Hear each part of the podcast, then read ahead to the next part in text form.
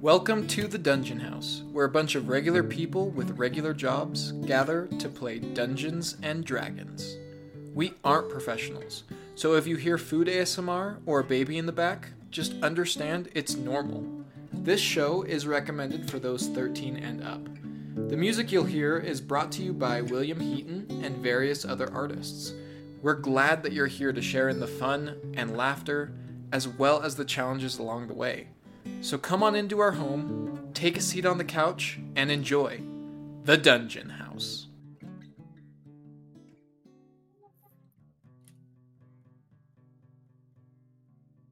His bedtime will happen halfway during the session.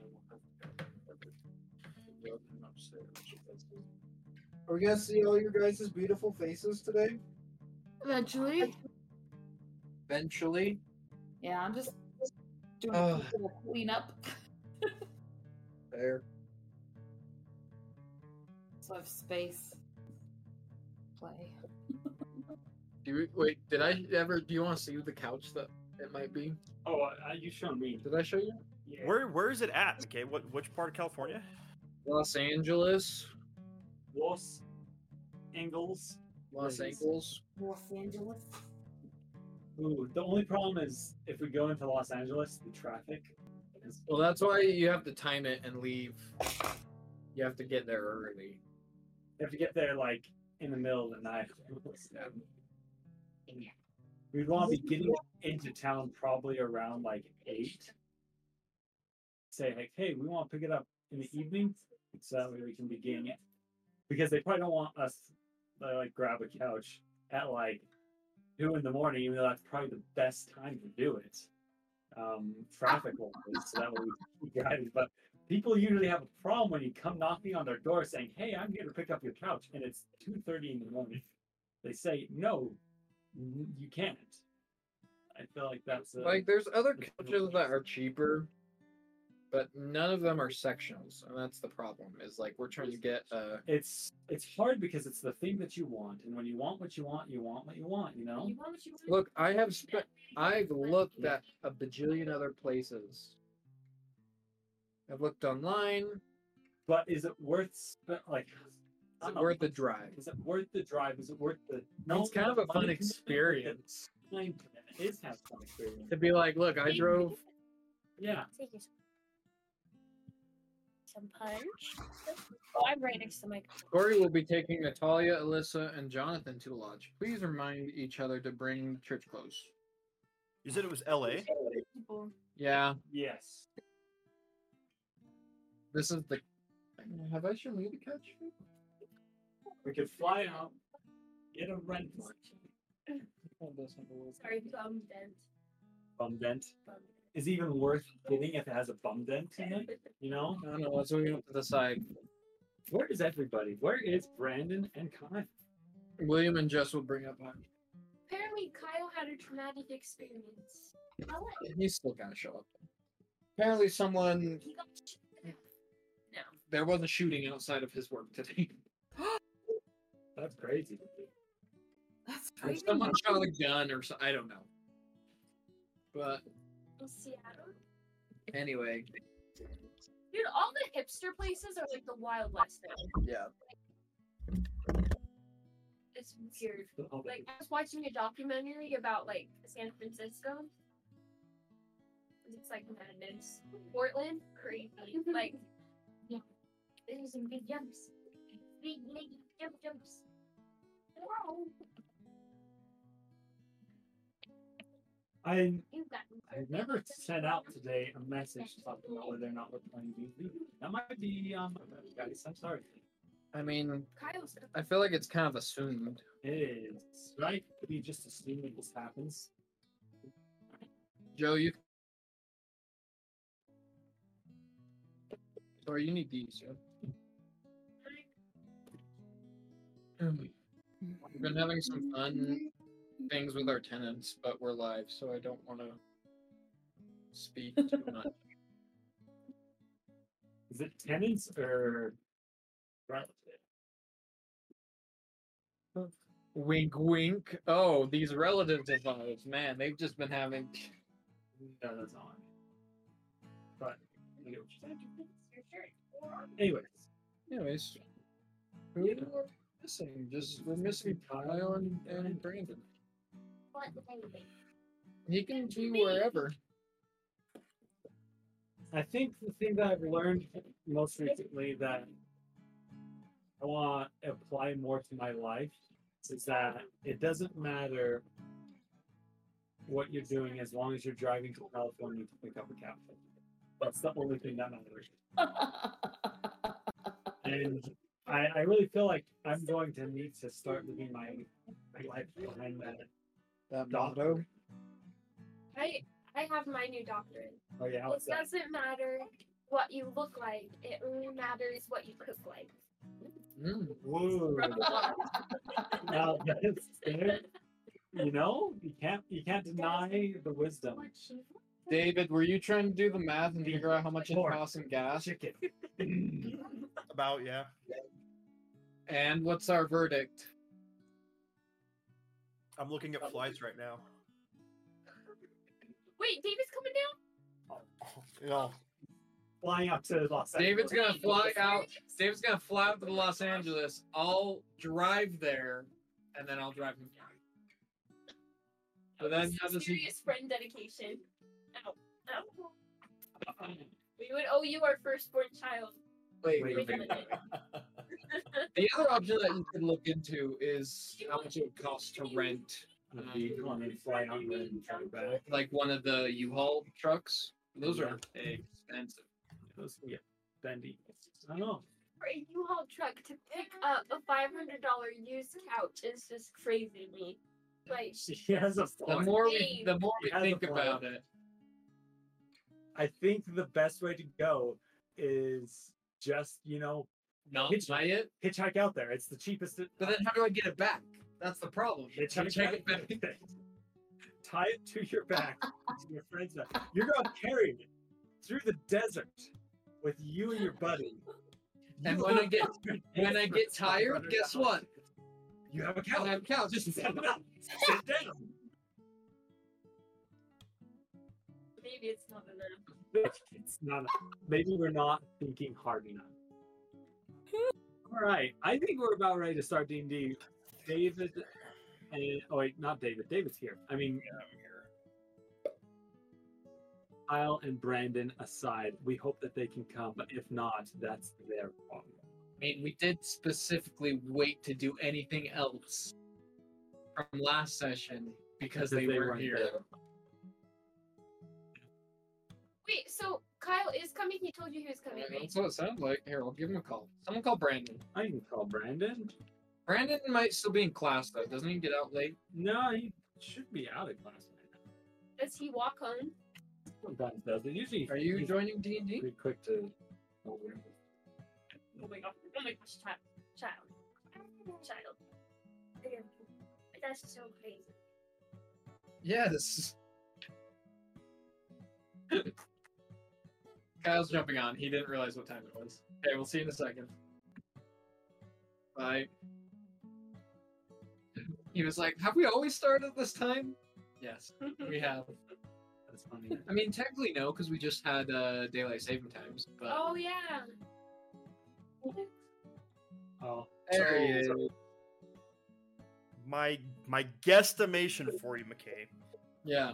Is it worth it? To get your truck there, pick up the sectional, and drive back. And drive back would be anywhere. This is ballpark, right? Total guesstimation. Anywhere from $450 to $500 to $600.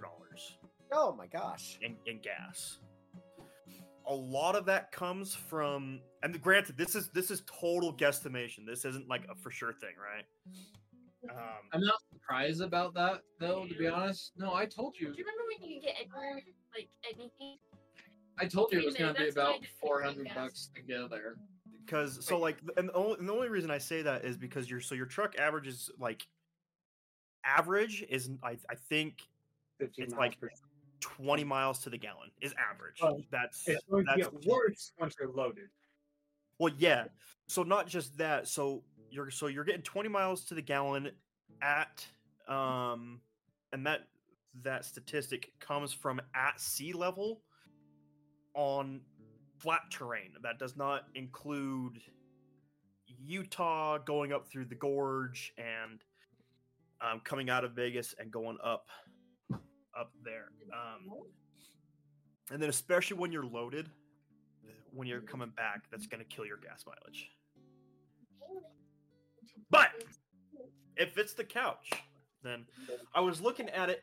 So if you were to, let me look at this actually. I wonder what you could do, what shipping would cost to like just say, hey, ship it. It would be way more expensive. If you think, I believe it's almost $5 a pound. That's a light couch. 100 pounds, $500. It's about the same. That means that. That would be on my piece of wood. I don't want.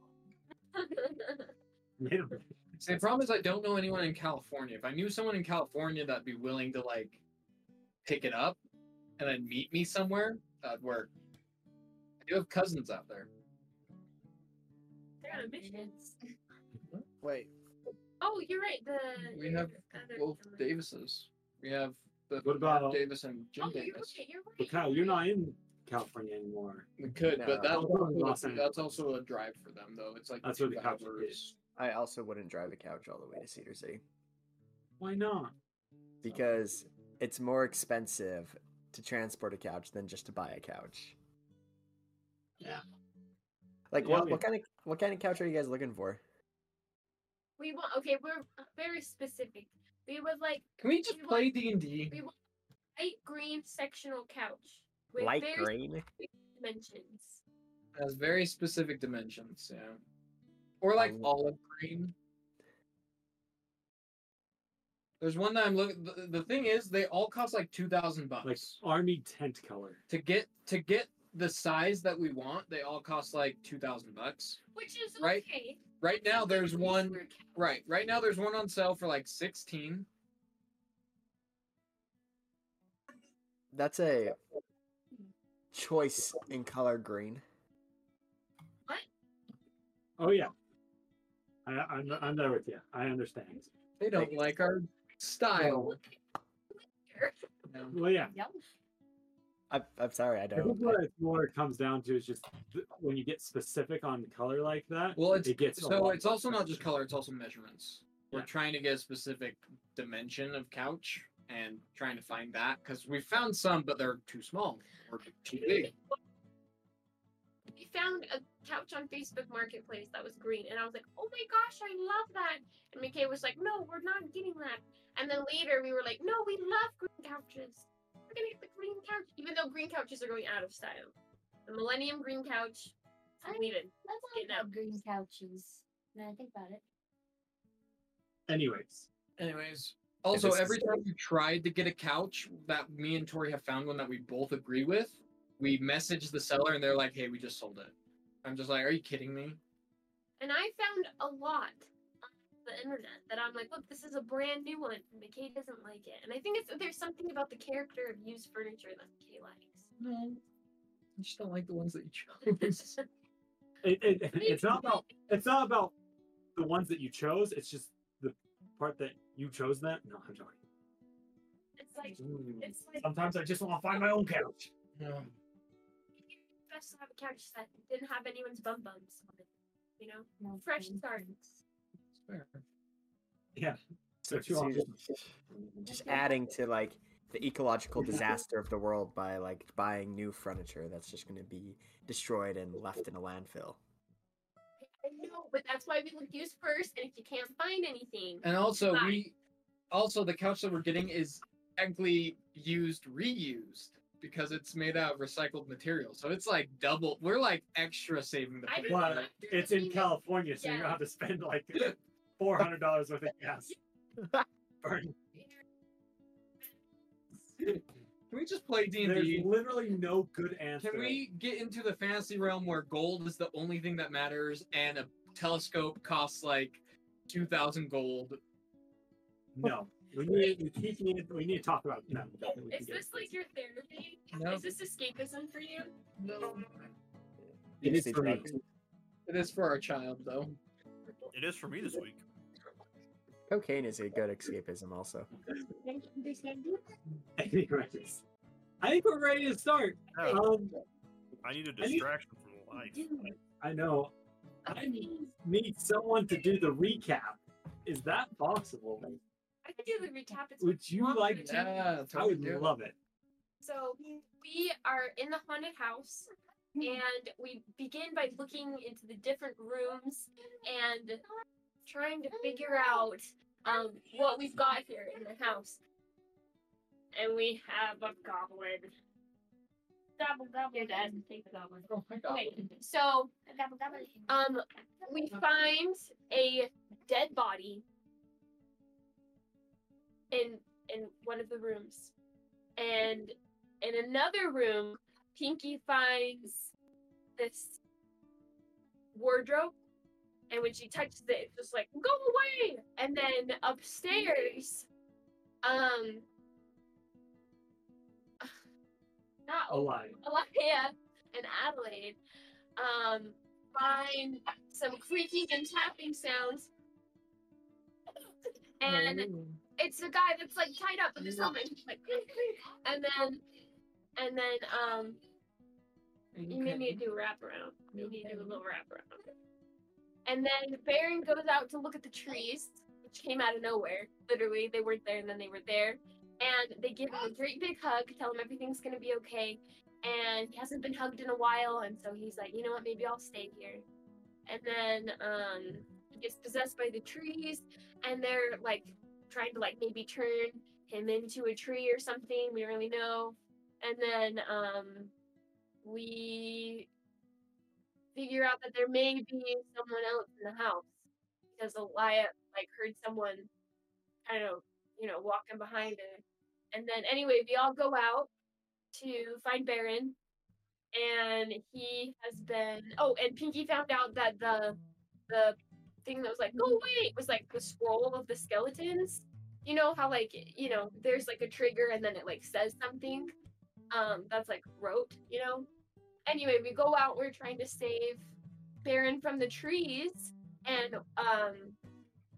Alia like portals him out of the trees, and he's just like so mad because he's like not himself, and so he is fighting us, and the trees are fighting us, and Adelaide goes to heal Alia because she's been beaten up pretty bad by Baron, and Opal's trying to, you know, like we're all trying to get there. And we get to Alia, and we see that she is not responding. She's not even breathing. She's dead. And then that's, I think, where we ended, or do we do anything else? Can we not forget the epicness of Pinky taking Baron down? Nat 20, like, it was epic. Nat 20. It was like, yeah, one shot. Pinky's just like, she comes late to the party, she's like, down. That was awesome. Sorry, just have to gloat a little bit. And I love it. I just have to say, the one time Baron decides to be vulnerable and open, he gets possessed and kills someone. He opens someone else up. I guess you all learned your lesson. Anyways, that's a good description for what's going on and what scene we're coming into. So to start off with, sometimes you want to kiss on the face. Oh. So to start off with, I want to set the scene a little bit. For where everyone's at. He hates it. Do you want to feed him down here? If we just move you so that way none of the cameras see it? He's gonna move. It's so funny how baby sensory things change. No! Where's your little buzz? It's in my bag. Alright. Anyways, to set the scene a little bit more.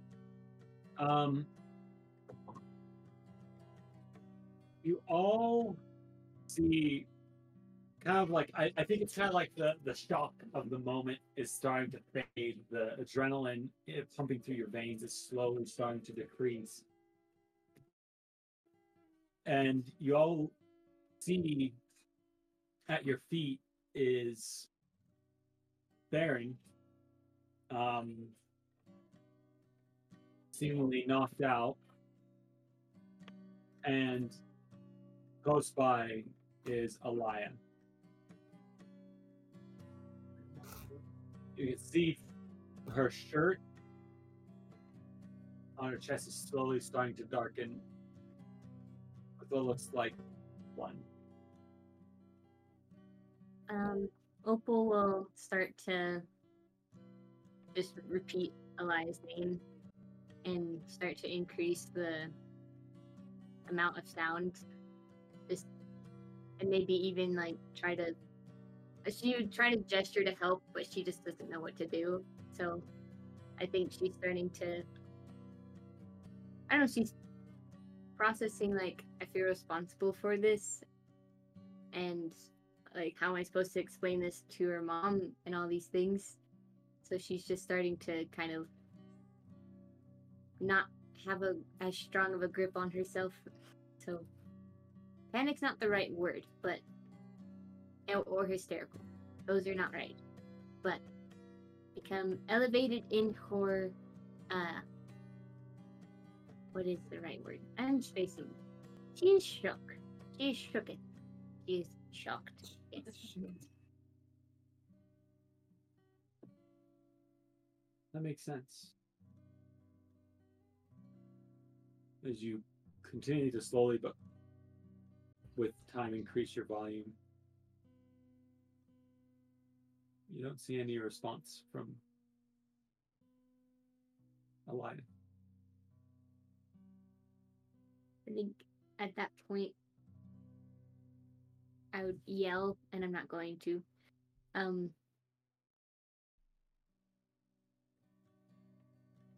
Just somebody help me, like, help me. She would rip her cloak off and try to stop the bleeding. And I think at that point, maybe see her necklace and think, like, I can use this. You take your cloak, the white and the orange, as you plunge it into it, all starts to bleed into it that crimson color. I would like you to do a medicine check.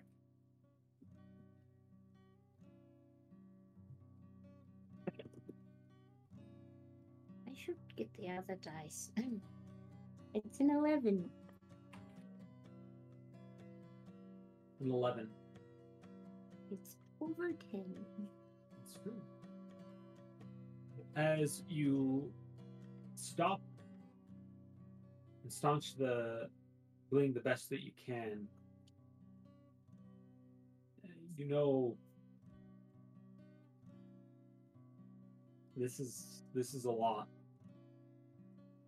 People shouldn't be bleeding this much. And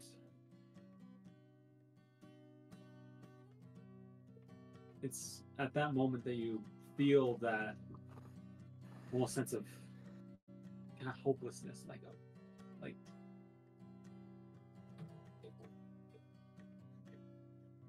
that voice in your mind kind of telling you that whatever you do, it doesn't matter what's going to happen. But then you want to push harder against it, to deny that, to deny what your senses are telling you. To not believe that that's even a possibility. So you push down harder.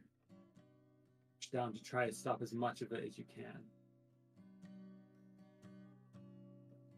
What's everyone else doing?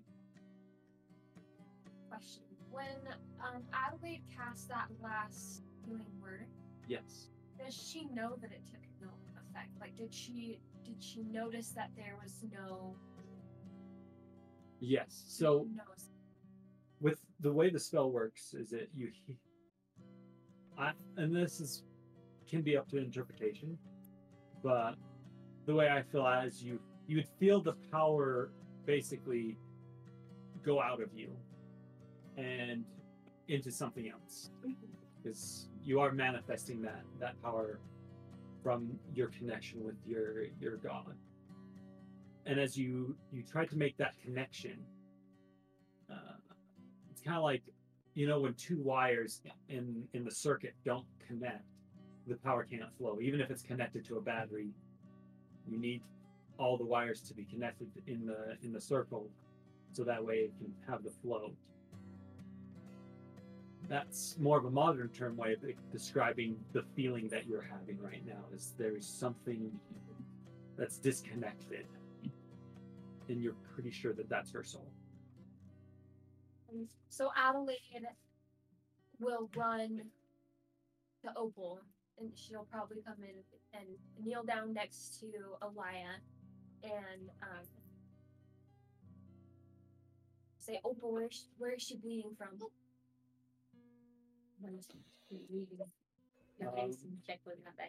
you, it's very difficult to see from the outside where she's been. Would you like to do a medicine check, Adelaide, to see if you can determine the extent of the wounds?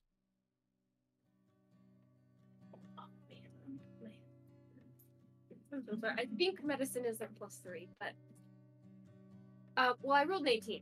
That's pretty good. And I think it's a +3. If not, it's like that sounds like right, because okay, you would have a high wisdom anyways.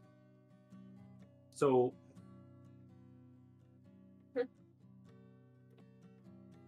scoring around 20,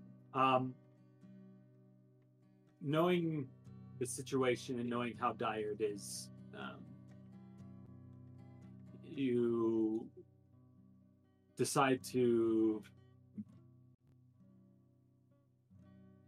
get a better look at what's going on. So you open up her clothing on the front to see how bad the stab wounds are on her chest.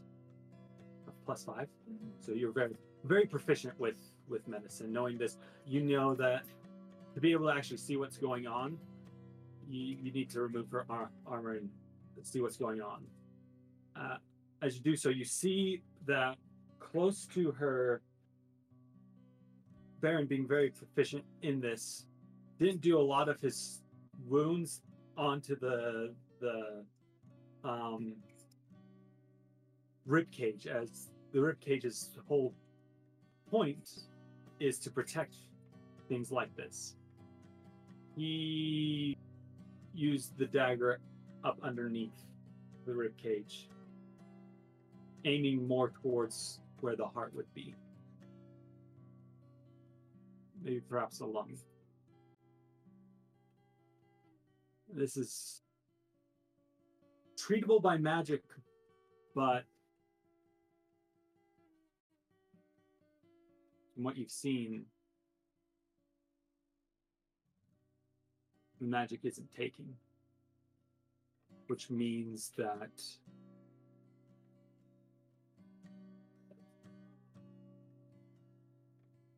her spirit is no longer residing in her body. Are the trees still being aggressive? Yeah. As soon as that happened, with Alia dying, they seemed like they wanted to continue. They moved towards the edge of the house, but you could tell that they weren't going to step onto the porch. For some reason, they stopped. Not really.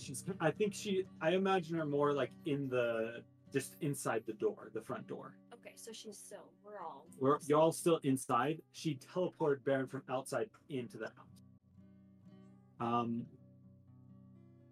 Each of one of the dryads, after seeing that you guys had stopped your pursuit outside and it stopped Baron,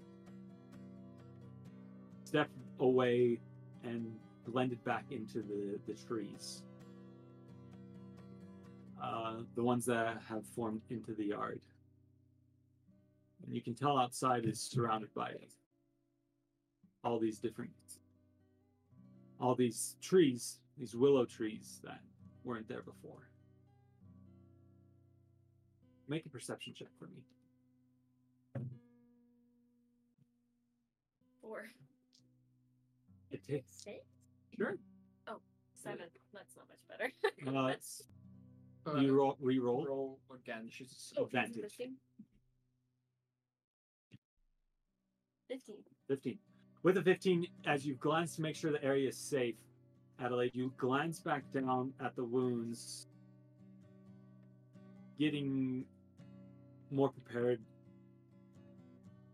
to be prepared to, how do I say it? Less prepared to administer medicine, more prepared to administer to the body. As you look down, you notice on those slits, those cut wounds, what looks to be a brassy color spreading from them. It's almost as if, like, it's a second type of bleeding spreading from these wounds. As it half slowly pours out, it doesn't go onto her clothing, but continues out onto her, the rest of her skin, going underneath, looking like it's traveling over her body. Have I seen anything like this working as a healer? Is this something that I would recognize? No. Oh, she's a robot. I mean, she's not a robot, but she's not composed of normal parts, right? Like, with that, we are going to go to Alia. All right. Alia? Yes! Kyle, Alia is dead. Yeah, she dead. Then why are we going to Alia? Questionnaire. Alia? Yep. I'd like you to do a perception check. Ooh, perception? I'm good. Dude, 14? 14. What do you feel like is a defining location for Alia? A place you could consider close to her heart.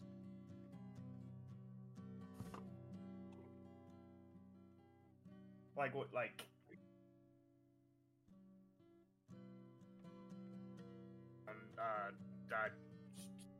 I don't know. Skin, her hair, maybe. What place? Place. Like location. Like chest? Like, I don't know what you mean. I'm like happy place. Like, oh, location in which is close, like close to your heart, as in not like. Okay, I was like wait a minute. I was like body parts. So the place that she probably has the fondest memory would be in a hidden. Dude, we can't hear you right now. You're kind of. Oh, well, let me get that closer. Is that any better? Kyle, can you hear me? Kyle, can you hear me? Yeah, I can hear you. I can hear David. Did the thing die? It might have. Can you hear me? Yeah, I can. Yeah, I can hear you. I don't think Chase can hear me. It got unplugged. Turn my camera on. Oh, man. It's okay. I can hear you guys again now. Yeah? Just so you know. Perfect. Cool. Describe that place again. I'm so sorry I missed that. So the closest place that she probably would have is back probably in I guess the most fond memory she has is probably in a very hidden grove inside the lighthouse. In like next to the lake, where she has basically remembered it's the day she found out that her dad was taking her on a trip. We all went to a party, or I didn't know a party, but the lake where we were having like a barbecue and just like a family day.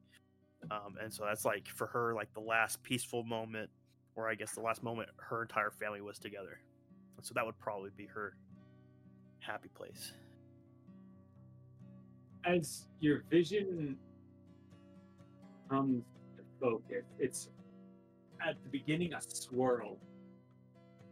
You feel pain, but it slowly recedes as eventually you get to the point where you don't really feel.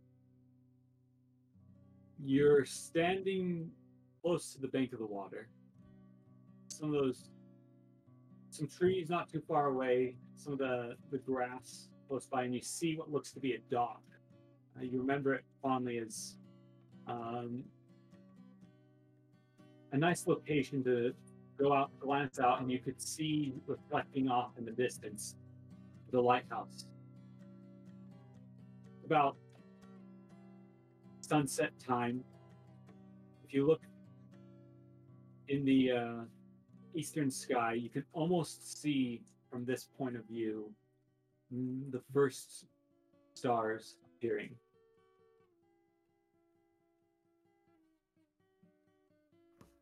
Where do you go? What was that? Where would you go?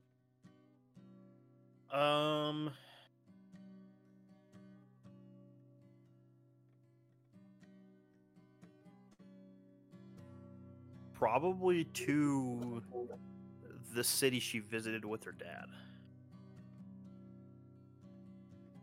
As you start walking, it's very hard to orientate yourself. As you pass through a low-hanging branch underneath, and you find yourself stepping onto a city street. You look back behind you, and the lake is gone, the lighthouse is gone, and you find yourself in the streets. I want to say you went to Felnor. Okay. We'll say Felnor, Felstown, one of those cities. And you look around, the streets are completely deserted. Not a soul in sight.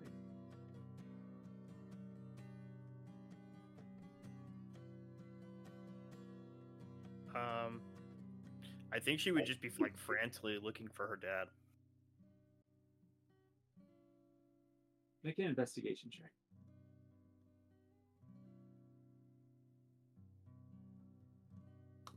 You have to freaking... There it is. 10? 10.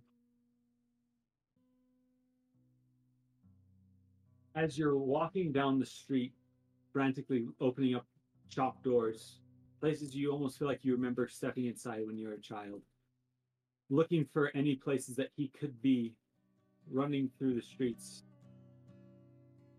You don't see him. As you kind of are sitting there close to a wall by a completely set up food stand in the street, steam coming off freshly cooked food, but no one in sight selling it or buying it. You feel the ground shake.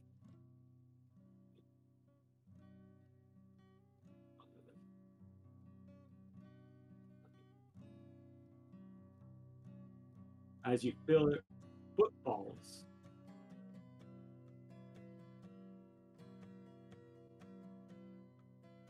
Around the corner, between two buildings, steps. The demon that you and your party faced underneath the city of Havnok in the streets completely turned to shadow. greatsword scraping against the stone as he's dragging it. He steps through the street, glancing around, almost as if he's in search for something, and spots you. I need you to roll initiative. Oh, gosh. Oh. 10.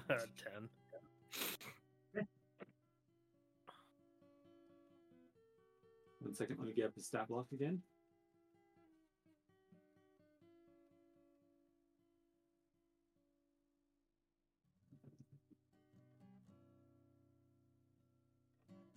It's nice knowing you, Alia.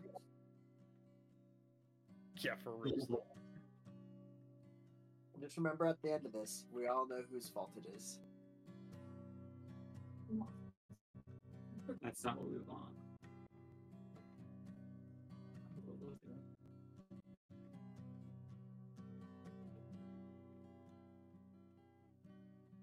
Okay.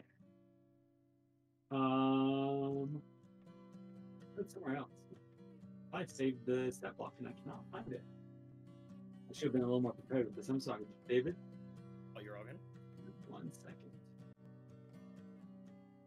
Was Brandon still done? Yeah. He finished up last.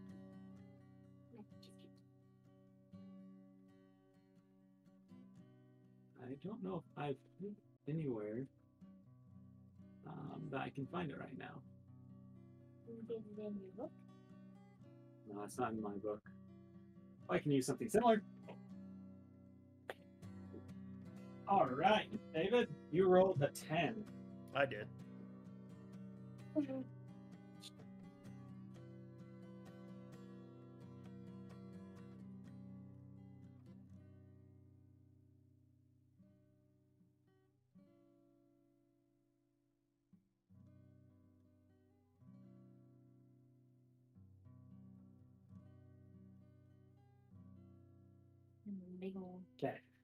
He got a 15. He will go first, David. Or Alia. My bad. As he runs towards you, what's the thoughts that are going on in your mind? Oh, I don't even think she knows. I think it's just full-on panic at this point. He will continue forward pursuing you. You'll make an attack roll as a natural 20. Oh, God. So I have a quick question for you, Chase. Yes. My hit points are already 0. What am I? Yeah. What are my soul points? How far can you go negative? Let's see.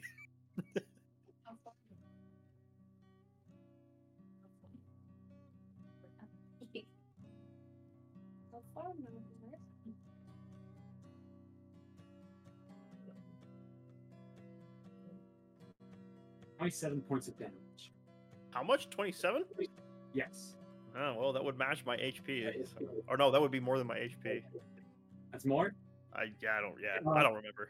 From 0 to double your negative, how many hit points do you have? So my max HP is 22.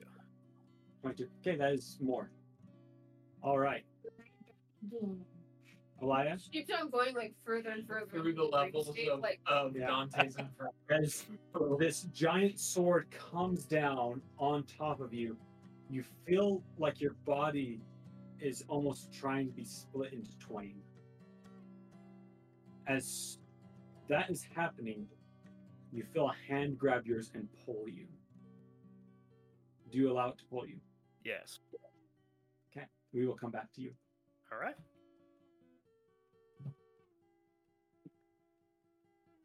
Where are we going now? Now we're going to go back to the team that is alive, not dead, not being brutally murdered another time. So during this time, Pinky would be making sure that she didn't actually kill Baron. over there kind of poking him like, you're not all the way dead, are you? He is drooling.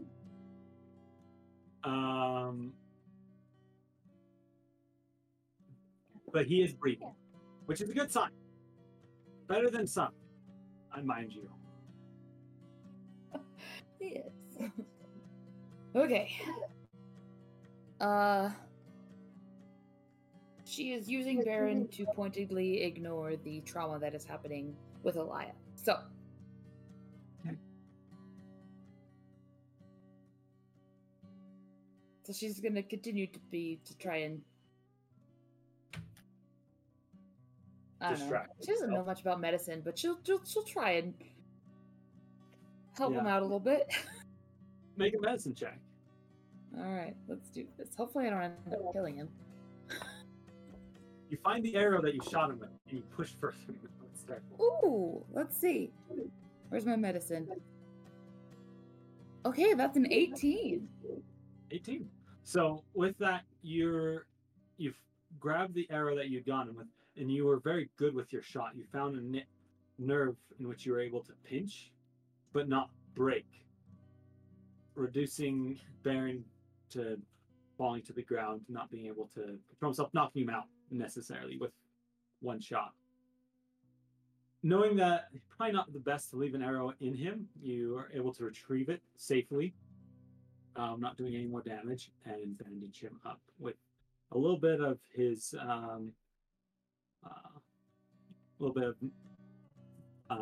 I figure you'd probably tear off a little bit of like a cuff of one of his trousers and use that as bandage. Like that. Something like that. Maybe not as I think she would have enough sense to use like a shirt, because that's probably cleaner. Oh, fair enough. Pants. His pants that are all covered in mud from traveling for 3 weeks. Yeah. What's Moss doing right now? So Moss is having like a he sort of wandered off to the side and sort of like sitting in the corner having not like a panic attack, but just sort of just like a almost like an I told you so moment, but like a sad one. But Moss is sort of, he's not really engaging in much after he's realized that Elia's dead.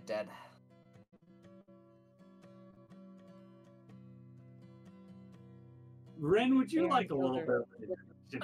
I would love one. Ren went a little like nonverbal for a sec. But after what just happened, like Elia's dead and he's like coming out of a trance, I guess. Yeah, give me the situation. As you see Baron... Oh, go ahead. Yeah. Would you I'll give the description. Okay. Alia and Adelaide tried to save Baron, who had been charmed by some dryads, from being siphoned from his blood outside. In doing so, while he was still charmed, he was given the orders to attack your party. And in doing so, he was able to kill Alia in one turn. In one turn? After that, he was knocked out in one turn by Pinky, who critically hit him. Dang, that's my guy. That's my team right there. Hitting hard. Yeah, so she... Adelaide and Opal ran over to try to do something. Medicine, something. She's gone. They opened up. They found the wounds. She's been stabbed kind of underneath her chest, like her rib cage, like kind of up towards like the lungs and the heart. Really not the best way to die.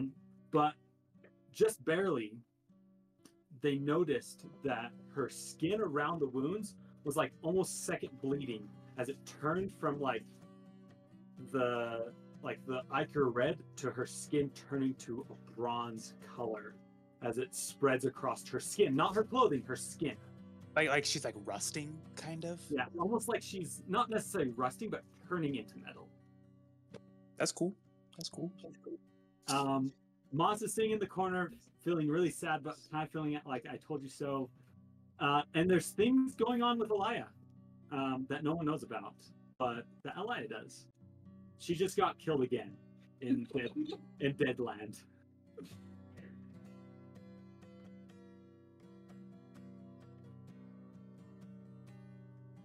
So yeah.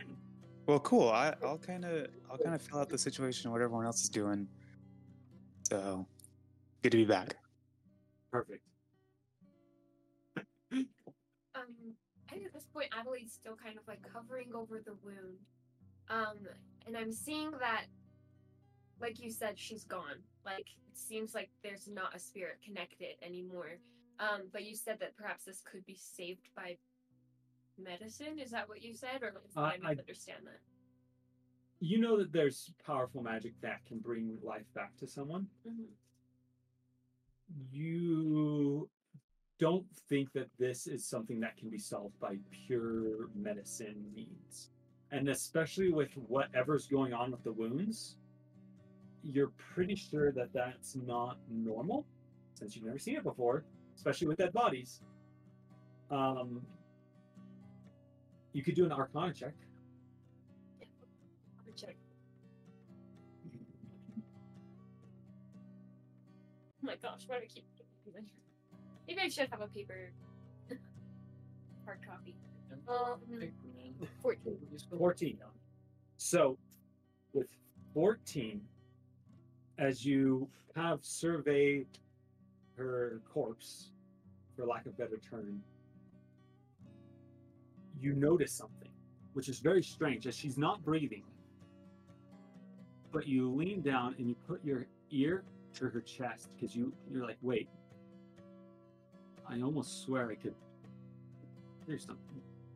As you lean down, you hear her heart. But instead of the rhythmic thump, thump, thump, thump, everyone else's chest that you've ever put your ear to has had, you hear the distinct tick, tick, tick, tick of almost a clock like working. Wait, do we not know? We don't know about her. No, I don't know if she told. Is Alia a freaking pipe bomb? Did Alia mention something? I feel like she mentioned something. She's gonna blow. I don't remember she was a pipe bomb. About it. David. I swear she mentioned something. I don't know if you told us. I don't remember. I want to say that something was mentioned. I don't know if it was. What it was is it was the clock striking 12 sound that happened. No, but she had said that she learned more about that or something like that. Yeah, I don't think I went into detail about it. Yeah, she never went into detail. I don't think she ever told us. No, I think it was like a her and her mom thing. I'm pretty sure. Well, that was a her and her mom, but she did give us a little bit of like, I learned something cool about myself, and it comes. Girl. Or she said something that I don't think you know in detail, but I think you could infer something or deduce something. Yeah. I think there might still be a chance to save her. There's movement. Her heart is still alive. It doesn't seem like she's connected to her body anymore. Opal would be wiping away tears and snot at this point. Just be like, so what do we do? Just, we don't panic. And Adelaide's going to start taking off her holy symbol. Okay. And she's going to hold it in her hands, and she's just going to start praying. Right? Yes. What prayer would you say? Like, what how would you, not to like make you feel uncomfortable, because I don't want to make you feel like you have to pray to like a fake D&D god, but like... Yeah, Tori, pray into the microphone. Please, give us your best. I think the way that she's always communicated is not through like words or even through pleading, but rather through like a state of meditation and like an effort to connect, and to like going through feelings. And she rarely requests things, like physical, but she does like seek inspiration. So she'll kind of go into, she'll hold her symbol, and maybe her eyes start to glow, you know, because she has some of that like ethereal power just like in her DNA. But she's kind of reaching this state of meditation where she's just open to receiving guidance. Yeah. And she's not asking for something physical. It's more like she's just pleading for what's next. Okay. That makes sense. Make a religion check for me. Love that description. Oh, what? Was it bad? Oh. I have a paladin right next to me. You are. That was very, very well said. I will give you advantage because of how well you worded how you were trying to. Wait. I rolled a 7, so I've got a 9. Worse. Oh no, an 8. An 8. Plus. So it's a 10. So that's still. I said mid roll. I don't know if that because it's already advantage. So I don't know if I get advantage on the advantage. As you put your holy symbol, the symbol of the moon, onto her chest, you can feel it kind of softly tink against her body. You breathe in and you start to meditate. The whirlwind of emotions inside of you is difficult to control. It's that connection, that trying to plead, that heartache. It's hurting so much. But there are 3 words that cut clear across that you know that aren't yours. The 3 words are, where is Vance? Where what? Vance. That's the guy that we rescued. Okay, so closing her eyes, hands over the holy symbol, over Alia, she's just going to like mutter out, probably to whoever's closest, where is Vance? Still in this trance-like state. Opal would immediately shoot up and go find him. As you shoot up and you look back into the room where he was, that you left him, the room with the trapdoor, is no longer there, but has disappeared.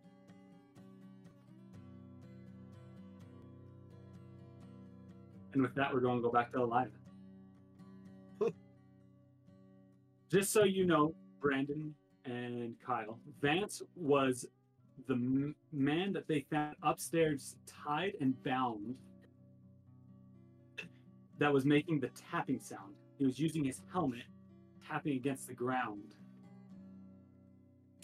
And he is missing. Crap. He's probably just going home. I would too if I were him. Weren't Moss and Ren watching Vance? They were, but then they came in here. Sorry. So it's our fault.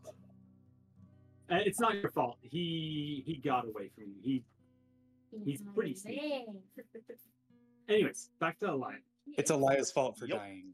Actually, that's my fault. Actually, Alia, how could you? I know. How could I? That makes sense. Alia. It's not Baron's fault.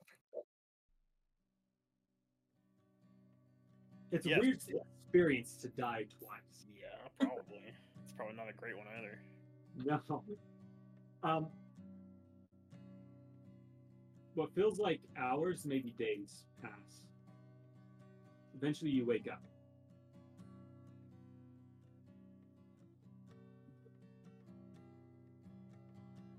You find yourself laying on a hard, you find yourself laying on what looks to be almost like an observation table. That makes sense. Okay. You feel the cold metal underneath your back. You're wearing just simple clothes. The room that you're in is darkly lit. It's kind of hard to see.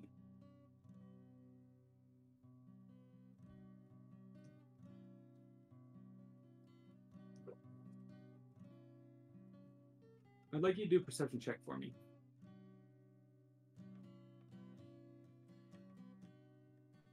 Nineteen. That's pretty dang good.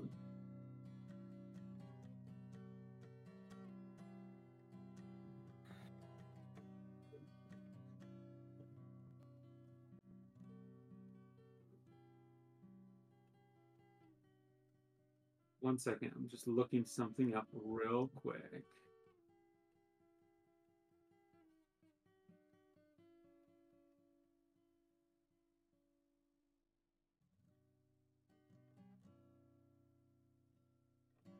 Okay. As you look around, you find yourself in your father's workshop.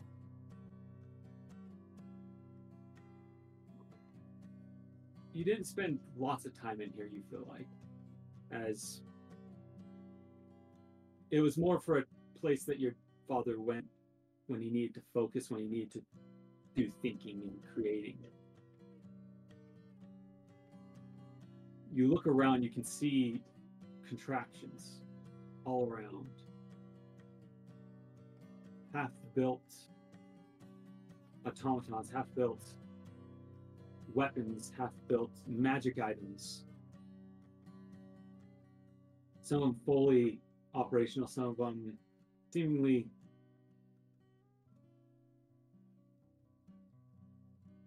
never going to be finished. Schematics, blueprints line the walls. It's almost like that chaotic mess, but somewhere in there is an order. If only you had the key, you could tell what's going on. Kind of the feeling that gives. Low candles burn around most of the tables, casting the area in kind of a darker light, but one light stands out to you. Okay. Is she like free to move, or? You flex your hands. You can move them. You cannot feel them.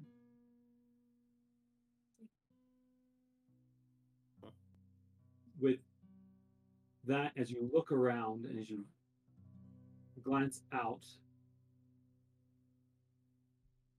you can see the light that caught your eye, the one that was brightest, seems to be kind of on the far corner of the room. As you look over there, you see standing over some sort of lighted magnifying glass is a figure. Do they look familiar? Yes. It looks like your father. Alia, I think, would try calling out to him. What do you say? Dad, is that you? Dad? As you softly call out, you see the figure turn away from what they're working on and back towards you. As you approach, as he approaches, you see the figure's face, who was backlit by that light, slowly comes into focus with the candles close by you. In front of you stands Titus Asha, your father, seemingly in the flesh.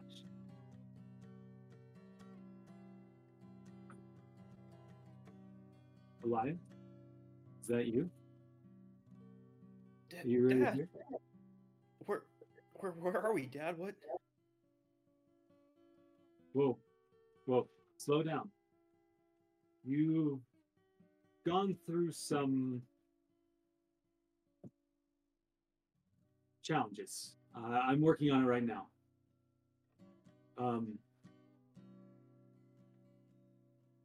He kind of takes a closer look at you.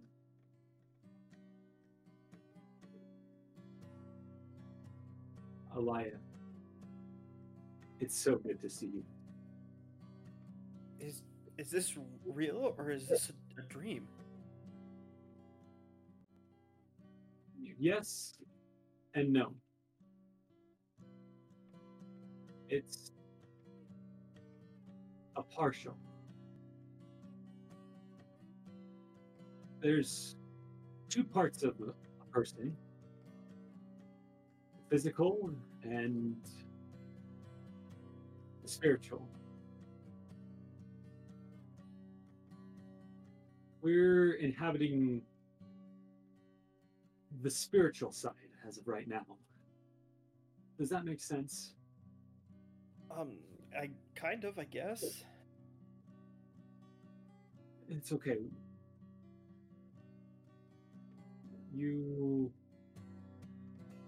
It's okay to be confused. It might help if I can explain it to you.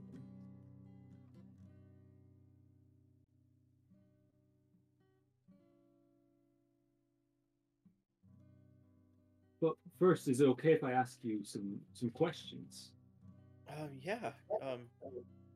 Go ahead.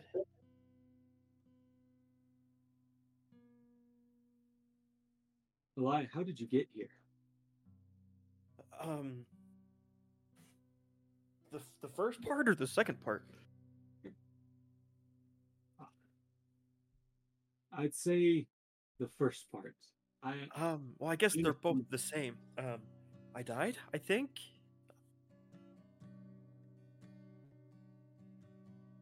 You died? I think so. I mean, the last thing I remember was one of my vigil companions on top of me, stabbing me.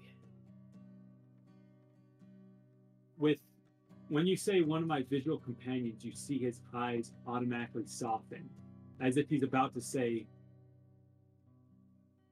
"You're a vigil?" Seeing the pride beaming from his eyes.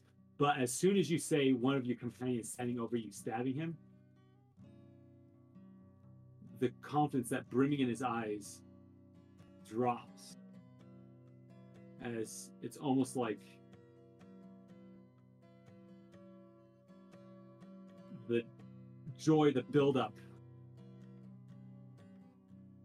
is decimated and deflated.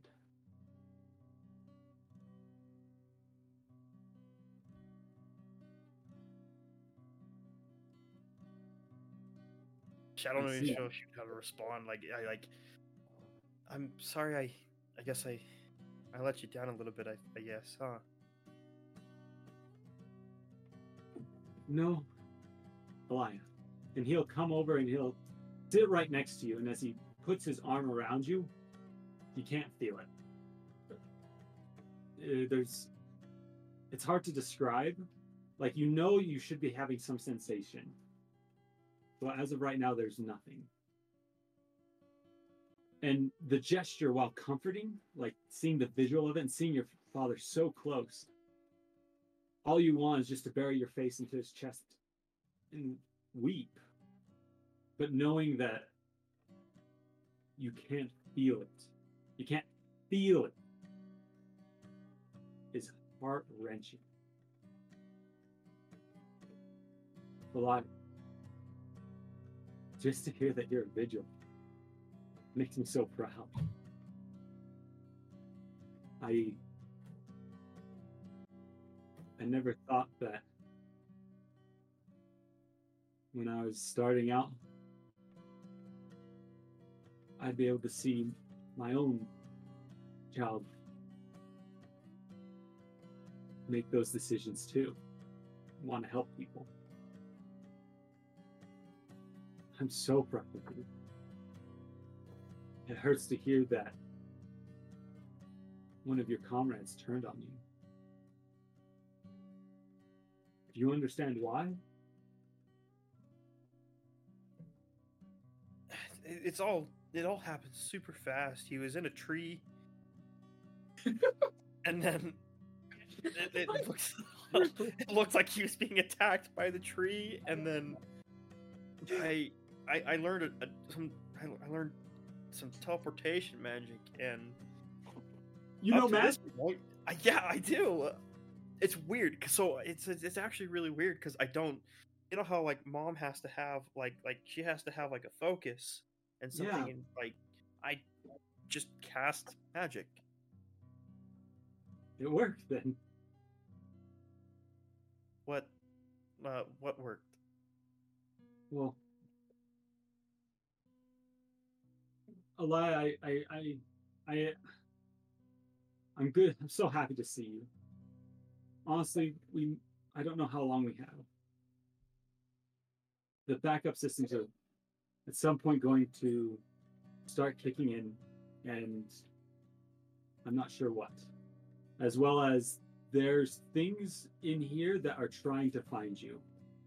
And if they can, it could be very detrimental to many people. Especially one thing in particular. What? Whatever that thing, that large tri-horned demon. I'll explain that in all due time. But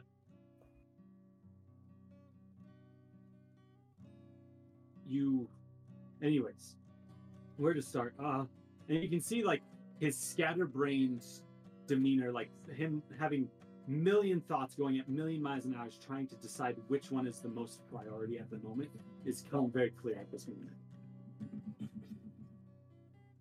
He turns to you and says, Alia, I think it might be good for me to do a little bit of explaining. I haven't been around for a long time and seen either you or your mother. Have you talked with her about why you're different? We had a small conversation, and all she really told me was that you managed to create a heart for me when I was a baby. Well, that is true.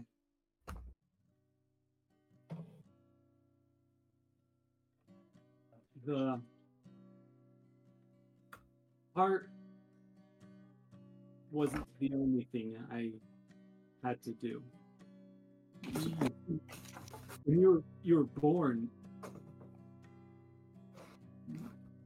we had you in our arms. You were cold, like you weren't alive when you were born.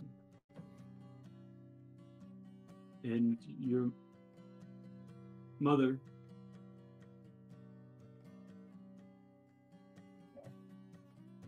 couldn't. To say the least, she couldn't comprehend what was happening, and she blacked out. And I knew that I didn't have a lot of time. I didn't know what I was going to do. And so I did what I've always done when there was a problem. I tried to fix it. And I think I did as good of a job as I could. Your body when you were born was gone, but not to go into too many details, as he kind of almost, in a sense, as he says that, looks a little bit ashamed. I was able to move your soul into something I created. a new body for you. The one you inhabit now. And they gave you a new chance. When I always told you that you were my greatest creation, I wasn't lying. I never made, not only you as you, but like who you are, what you're made out of. I never crafted something so exquisite. I don't know, it's probably a lot to take in. Yeah, a little bit. But just I tell you this because you were ever really supposed to see the inner workings. Your heart runs off of something.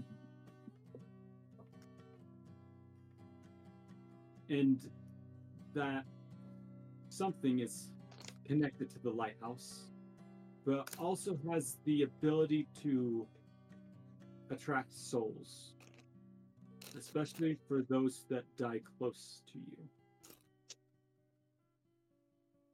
Okay. That's how I ended up in here. And that's how that thing ended up in here.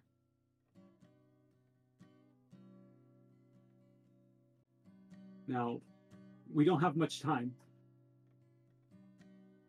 And I'm gone, but your body might still have a little bit of... Give me a second. And he goes over and you see him like touch the wall, and the wall shifts as if it's not actually physically there. And you see it change almost into kind of like what looks to be a control panel. And he starts doing something to some wiring. I think if we can divert power from some of the less primary systems, we might be able to start a connection again. That means we probably won't be able to use the... pseudo-life system and some of the other more illusion-based things. You might go back looking a little different, is needless to say. But you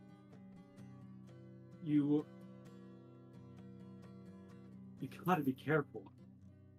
If that thing that's inside of you and whatever may get inside you again can find a way to get you in here and wear you down, it was really bad that that one found you.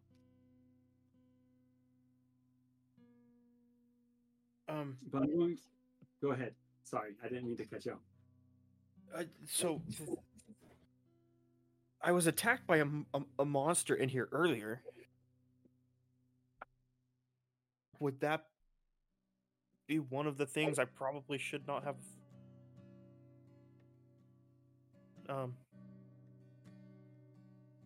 I guess had been more careful around. He looks at you and he says, "Alia, you can't beat yourself up for something you didn't know. You didn't know that that's something you had to worry about, but now you do, and you need to be careful around the inner workings, to say the least." How do I protect them? Well, for one thing, try not to die. Because while your body is very, very powerful and will continue to draw power it's also not perfect, and I haven't been able to recalibrate some of the systems in a very long time. I don't know how I would ever get out of here. As soon as I would to leave your heart, or basically the central power system that I'm trapped in, my soul would be taken, like most people's, to a different plane. But if I were to be let out, some of those things inside would also go. But here's the problem. And he'll lean in close and he'll say this. It might be easy to choose to just stay at the lighthouse and not ever attack anything ever again. But that's not going to solve a bigger problem.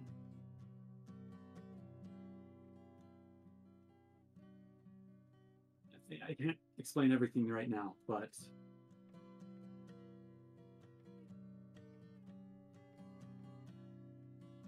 as you kind of hear from somewhere, a voice almost sounding as it says, system calibration, reverting power from auxiliary stations.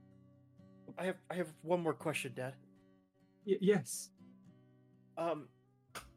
Is that monster that attacked still in the world? And is it drawn to me? It's not drawn to you.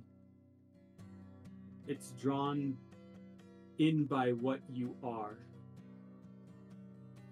and what a part of you is.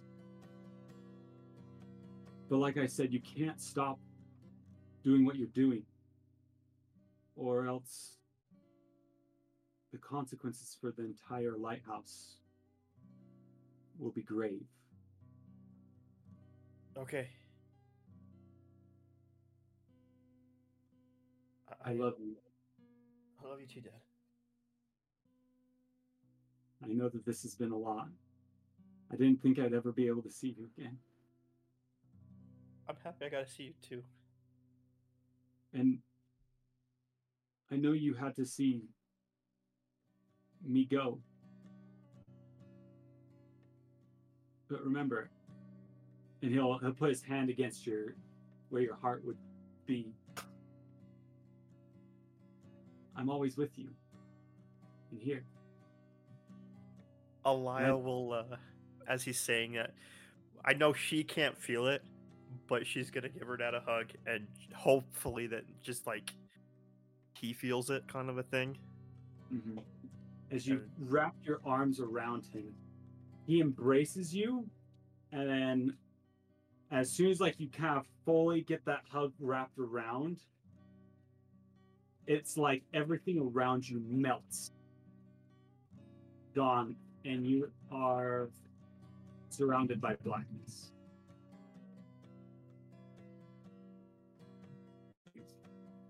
Let's go back to everyone else.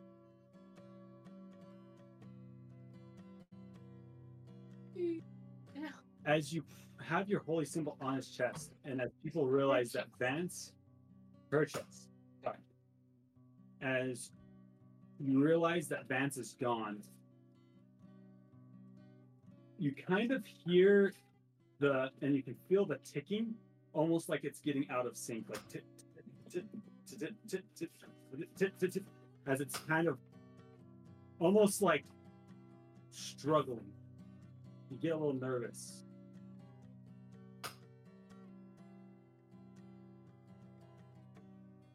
I would like you all, as you kind of feel this stutter, and with your Arcana and religion checks prior, you can feel that her spirit is being drawn almost back into her body by some sort of power. You can't necessarily tell where it's coming from, but it's like wherever her spirit had gone is being reestablished into the body, but it's having issues. I'm going to allow you guys the opportunity to use the ritual rule set on bringing someone back to life. As the spell has been cast to bring her back from the dead, but you all need to be there to be able to see if you can truly get her soul to settle back to where it's supposed to be. As you look down at her body, you can see that this brassy color has covered her whole entire feature. It's softly kind of glowing, but like fluttering glow from the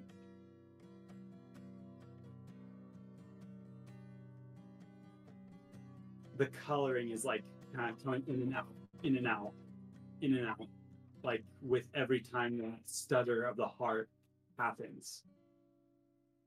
What would you guys like to do to try to help Alia's spirit be reestablished?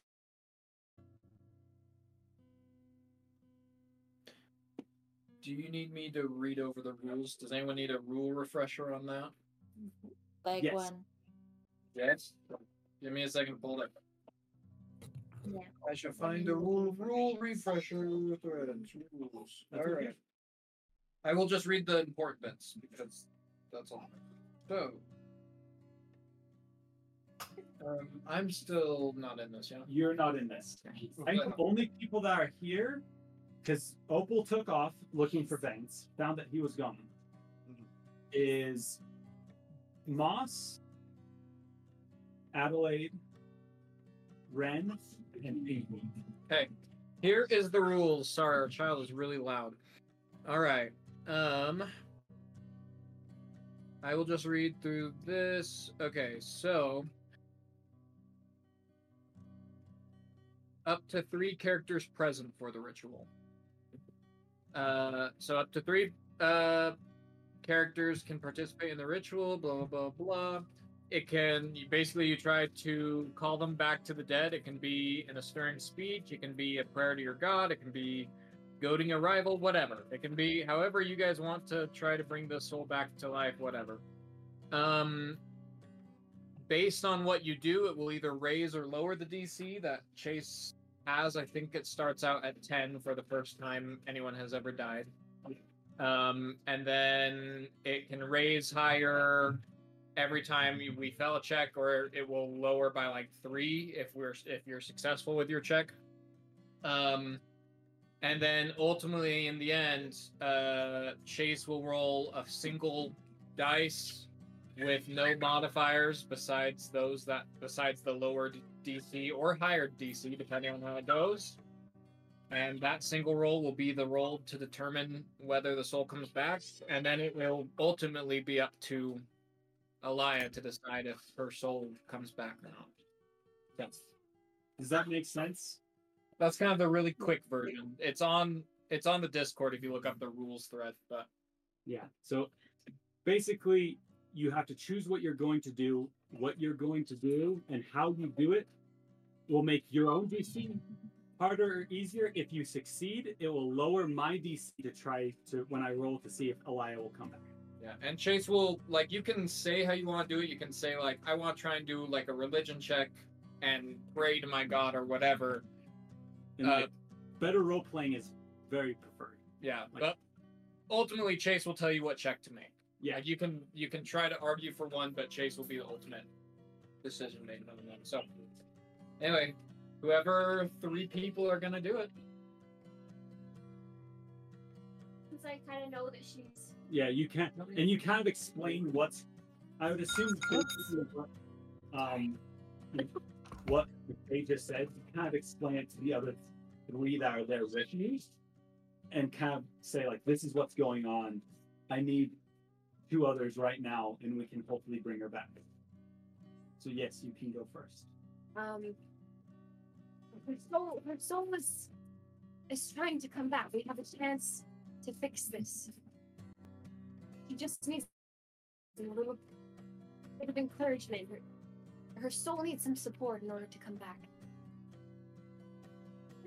Then she's going to just, like, kind of,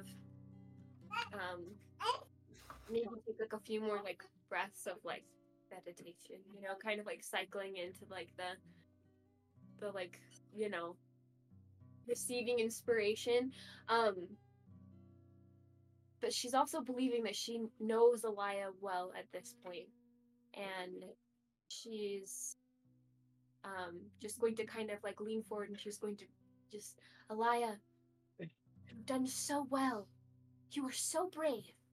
And there's so much more for us to experience, and there's so much more growth that is to be had.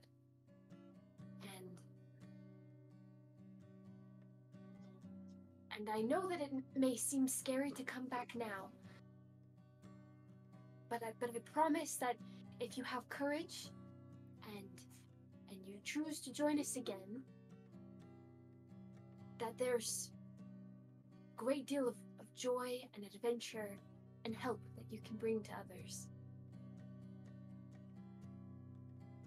And if you come back, then I promise I will find a way that you can ride a horse.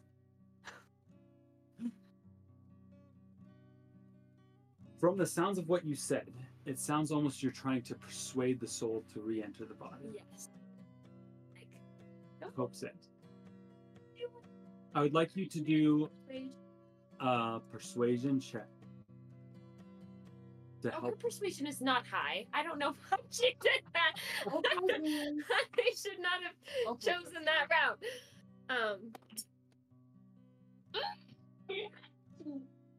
It's fine. 16. 16? That is a pass. As you rolled high enough above the DC, it seems like the spirit, as right now is searching for it, and hearing the voice gives it guidance.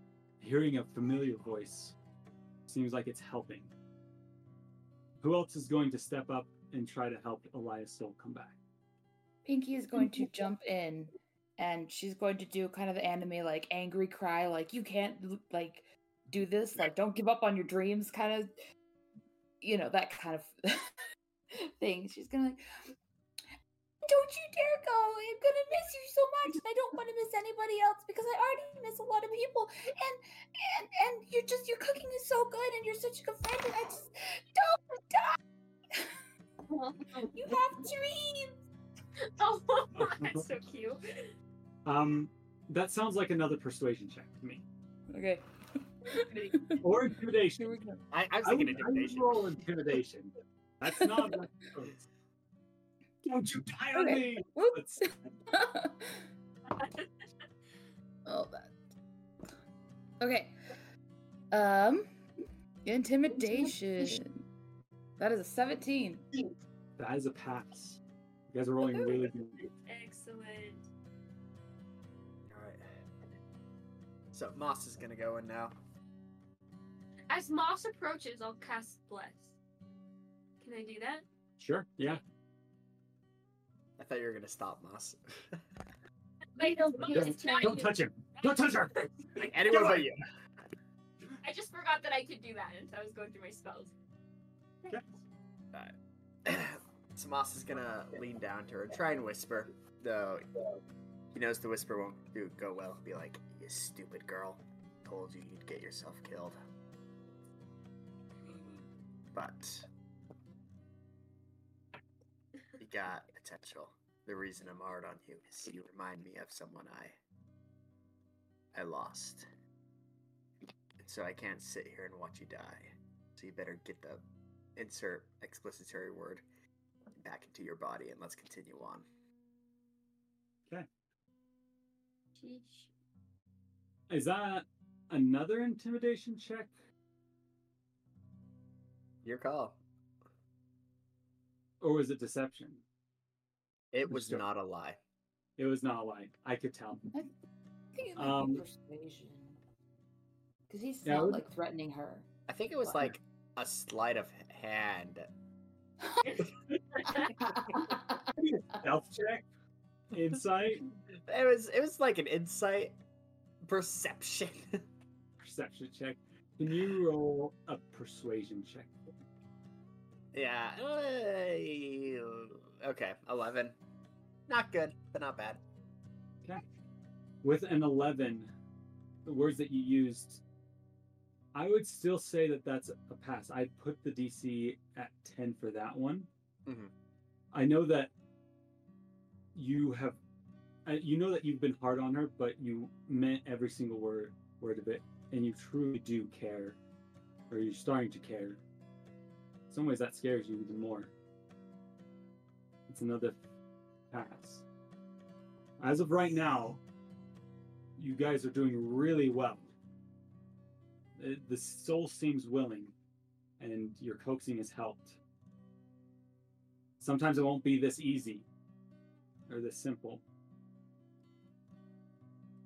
So now I'm going to roll a d20. From the 3 successes, that drops the DC to a 1. So as long as I don't roll a critical 1, be good. I'm going to roll it out in front of people. So I think he's going to roll a 1. There is a chance. There's a 5% chance. Oh. No, it's a one. What was it? So, what did you have to get? Above a 1. Oh my god! So, glad that DC was a 1. Kyle, if you would have failed, she would still be dead. Hey, you hear that, Alia? Yeah. Get your soul back into your body. All right. With that, though, as you all are kind of saying over, you see kind of that ticking sound. It's almost like the gallop of horses that and it starts to get back into sync as you feel it go, and it's coming back to life. The glow in her skin comes back, the one that's never been there before, but it is now. And Alia, you open your eyes. Around you, you see your friends all standing over you. As you look up, you can see them all kind of looking down with you with expressions of worry and of concern and of somewhat awe. For the friends that are around, you look back down into her eyes, and her eyes look like little windows into thousands of gears turning inside. The whites of her eyes and her irises, her whites of her eyes turning that brassy color as well. Her irises, as you look at them, look like tiny little pistons that can expand and contract depending on the light, and inside you can see the gears. It's very faint, but you can see that. Alia? She's gonna kind of shake. Oh. No, Pinky. Oh. Go, well, Pinky. Pinky's just gonna cock her head sideways and, like the dog, confused look and be like, your eyes have never done that before. Anyways, continue. Adelaide. Can you hear me, Alia? Can you hear me? Yeah. She's gonna try and sit up. Ellie's just gonna kind of oh no, don't move yet. Oh my goodness. You're okay. Would Opal hear that? Yes. Oh, Opal will run. And can I do a quick perception? Yes, do quick perception check for me. Can I do passive perception? For what? I just want, like, I'm running, so I'm distracted. You're just still wondering about Vance? Oh, I heard her say, you're okay, so I'd come running, and I just want to do a quick overview of, like, is she moving? Is anything... As you go in there, you don't really need to make a check for this. You can see that Alia, while seemingly is intact, is not the normal Alia. As you see, her skin has turned into a bronzish color all around. Though you don't see any, like, openings or, like, crease marks where, like, mechanisms are moving. Like, it's all smooth, and as you touch her skin, it's hard to tell, but it almost looks like thousands of little plates on top of each other that form her skin. As you touch them, they kind of give and bend, giving the illusion or the feel of what normal skin would feel like. That's still the same pressure, but it's mechanical. Neat. Opal would just make a quick glance and then run over to her, fall to her knees and rush, but gently hug her and just cry. Just be like, oof, I don't want to yell, but I love you.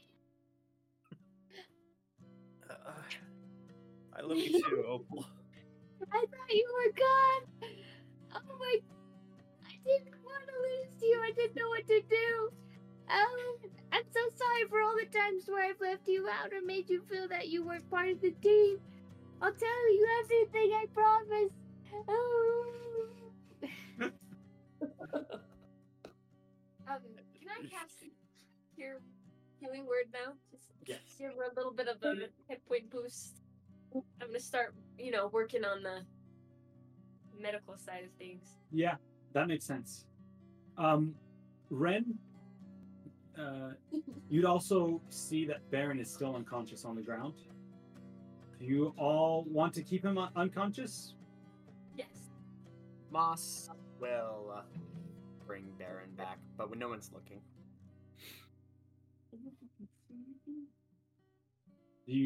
Are you wanting to come back yet?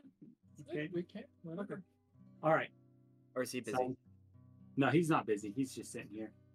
All right. Moss will cast, just while everyone's freaking out over Alia, he'll sort of pull Baron's body over into the corner and cast Healing Word on him. Is he strong enough to do that? As you guys do that, we're going to go to break.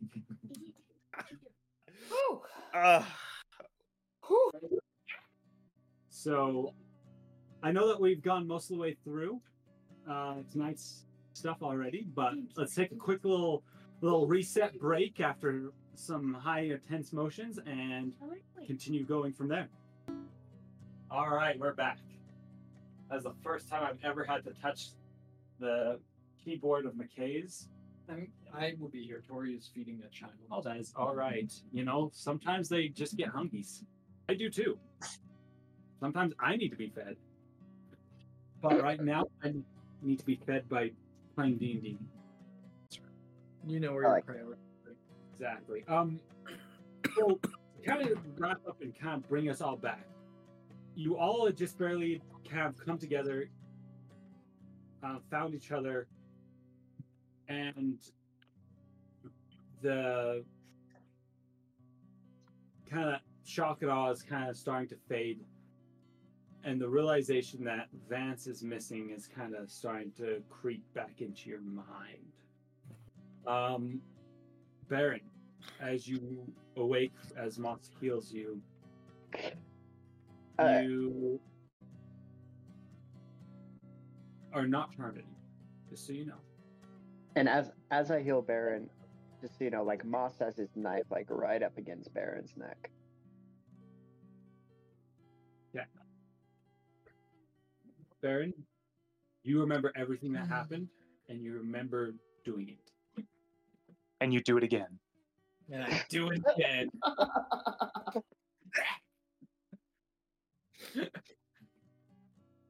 Moss. It's okay. Are you really you? Are you really you right now? Yes, I'm me. Tell me one thing that only I would know about you. Moss, we're not that close. It's a lie! No. But this Moss is going to be like, huh. Welcome back. You got some, apologizing to get through. We, got her back. She's okay. Elia's okay? Yeah, I saved her. You saved her? Well, a combined efforts. But we were able to bring her back. I'll let everybody else explain it, but just I'll introduce you to make sure no one tries and stabs you. Thanks. Nice. I think we'll walk back into the room.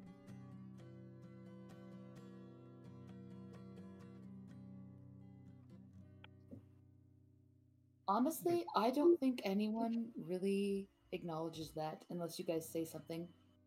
I assume we're all still fawning over poor Alia. Close call.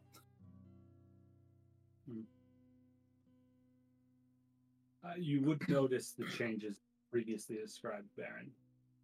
It's very striking difference. Alia? Alia would look up at you and, like, her eyes would go, like, wide, like... It's okay. I'm gonna hurt you.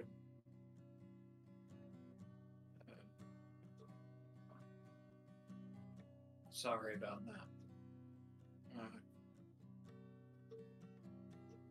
Glad you're okay. But you look different. Yeah, I guess there's a lot that happened. Honestly, how are you? Okay, I made sure that I didn't miss. Yeah, I know you didn't miss. And it turns out I'm not normal, I guess. I don't think the rest of our party are either. I guess I'm a little bit more abnormal than most.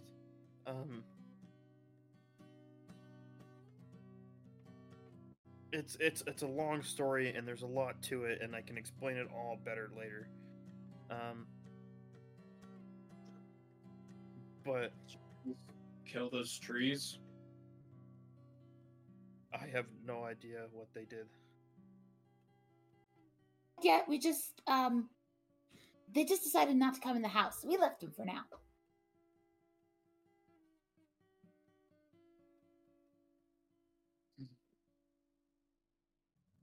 Also, Vance is missing, and for some reason, that's really important to Alia. Sorry, not Alia. Adelaide, that we find him. I don't know who Vance is. Vance was that... he was that guy that was tied up upstairs.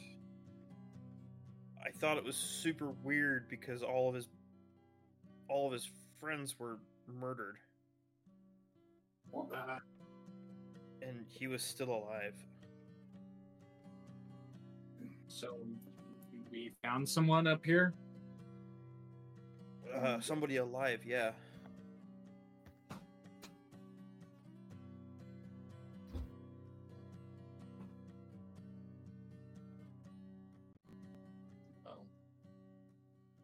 Looks like we're probably not leaving this house tonight. I'm gonna go start a fire. Sorry again. I think she would just nod.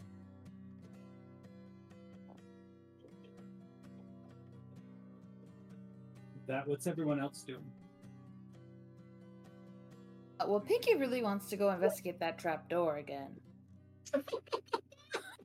Oh, gosh, Pinky. She's so curious. I'm going to take a 10-minute short rest. 10-minute short rest? Making the fire. Yeah. Moss is actually going to go on the porch. Moss, you're going to go onto the porch? Yeah, Moss wants to go onto the porch. Oh, no. Moss, as you stand on the porch, I'd like you to do a nature check for me. Nature. Phone.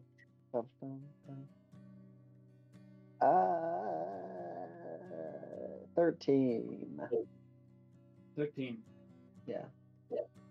Though it's not necessarily your expertise,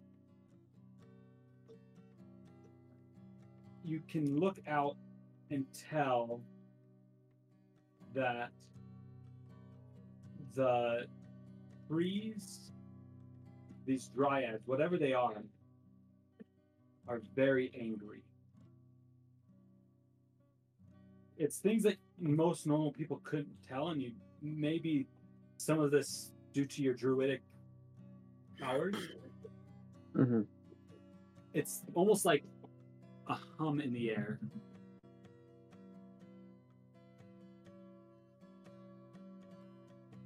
Okay. They seem furious. As you stand out there, seeing you almost makes them more mad. Do dryads speak druidic? Good question.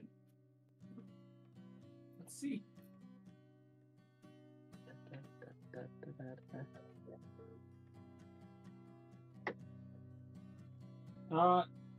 It does not say druidic. I feel like druidic is more of a type of speech that is used primarily by druids, people who use more land-based magic. It's... Yeah, you're right. Not necessarily what these kind of creatures would use. Make an Arcana check. Arcana. 9. Yeah. You're not too sure where these entities probably originate, so it's hard to kind of guess what language you would need to speak to talk with them and understand them. Yeah. Moss is just going to sit and watch them for a bit while everybody else is doing things inside. Yeah. All right.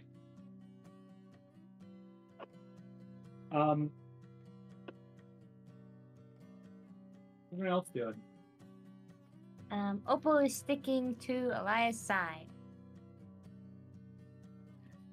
Good deal. I feel like Alia is probably like trying to like basically taking a short rest, trying to take a breather. You can take a short rest right now. So that's just what Alia would be doing. She would be taking a rest. She would be resting. Okay.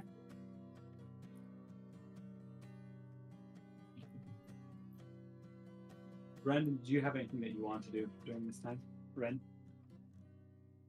Not really. I think I would just keep an eye out for our like, I guess, on our surrounding area, with what I know about the dangerous trees, you know, I don't want things to get too crazy again. I think Ren will like be kind of like eyeing Alia often, being like, what happened? What did she see? Like, what's going on? Definitely curious about that, but it's giving her some space for now. Yeah. You feel in your pack something moving. Oh boy. I'm gonna check. You feel it kind of thumping against your back. Is he in that teapot still? That little kettle? I think we found did we find a bigger jar? I think he was like in like a kettle or something. I don't know. Something like that. Yeah, I'll take him out and see what he wants. Do you find like a place to hide first before you take him out? Like you're like, yeah, for sure. I'd for sure kind of slip away. So, do you head towards the trapdoor area, or do you head towards the dead body that they found at the door area, or do you head upstairs, or do you head back towards the one spot that hasn't been explored yet, which is kind of towards like past the staircase in that middle area where most people are at right now? I will head somewhere that's definitely been explored, which is the least threatening. It's hard to tell, as it seems there's a trap door on the one side, which they have no idea what that's at, and that's the last place that you guys saw Vance. I thought the place disappeared. What? Or did I hear you wrong? The place itself? Like the trap door? No, I thought that's what you said. No, the trap door's still there. Okay. It's just Vance that's gone. Just Vance that's gone. Okay. The other side where the dead body is, it has kind of its ceiling has fallen in, so it's kind of easier to get in. So your safest place is probably one of the closer rooms, just right next to wherever you're at. So just like right by or not too far away. Yeah, then I would just slip away in one of those rooms that I know is safe and secure. Okay. So weird. As you enter into this room, I'd say it's probably an old study. Used that was explored previously.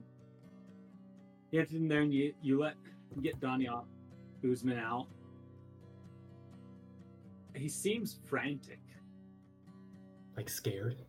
Or does he just have the zoomies? It's hard to tell. Is it like playful frantic or is he like jumpy? Almost more playful, but it's more like like he's trying to get somewhere. Something's pulling at him. Okay, I'll kind of use him as like a dowsing rod. See like where is he going? I'll kind of guide him there. I'll first see if he's just hungry. I'll give him like a cracker. You slip a cracker into like. Do you like crush it up and then like sprinkle it like goldfish flakes, or do you like just the whole cracker in? Yeah, if he's in like a kettle, if it has one of those like strainers like before like the spout. I'd like crush it up and put it in the spout so that he has to like kind of play like through the little strainer to get it, like those like dog treat toy things. Yeah, it's like with the peanut butter inside, they try to lick it out. Yeah, it's very difficult for him, but keeps him very entertained. You put in there, and well, he seems kind of interested in it. With like he's kind of working on it with some little flagella, whatever they're called. I think that's the word. With his.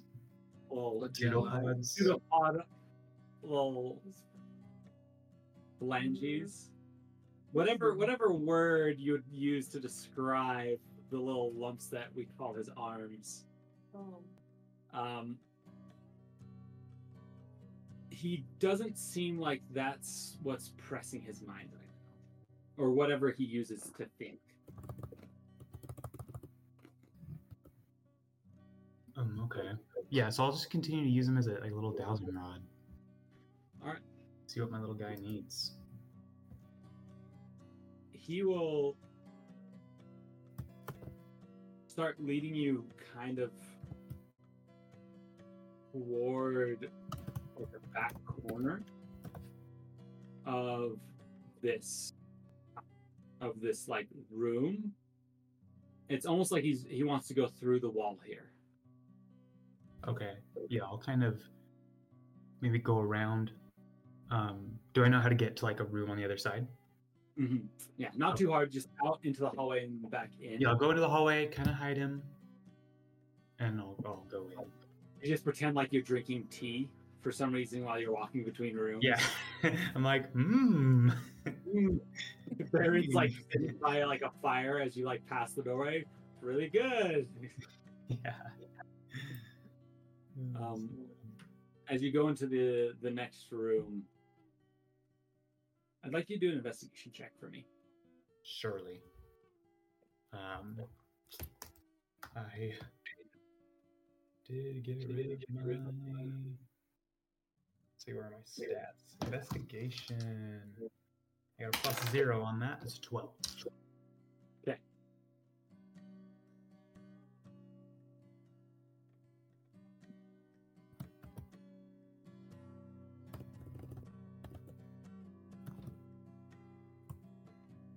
As you look around, this room seems to be some sort of bedroom.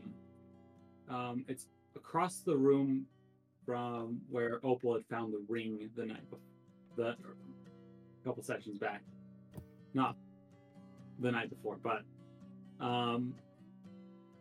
inside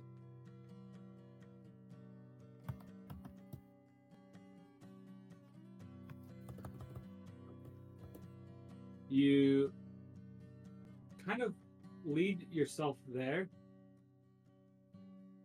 You find yourself being led to what looks to be a small lockbox that was hidden underneath the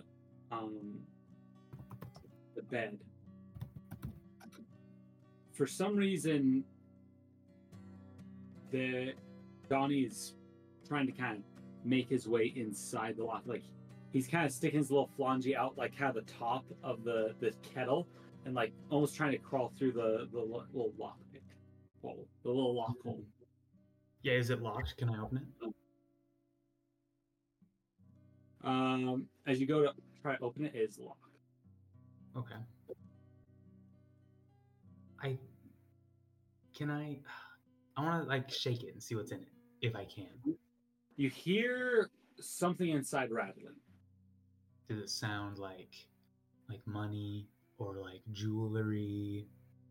It's hard to tell. It sounds like it's only one item, and maybe like something else. It doesn't seem like there's a lot in it. Does it sound like something that Donnie will dissolve? Probably. Okay. I'm going to try to just force it open. Okay. Do a strength check as you try to like kind of break this bad boy. Look, if there's one thing I know about Ren is that he's very strong. Yeah. Like on a scale of like 1 to 20, it's like 9. That's a 7. As you kind of just throw it on the ground, it goes thump. Can I like pry it open somehow? It's kind of still like strength. You're kind of working on it. Maybe think of something else that you could try doing that might work. Okay, let's see.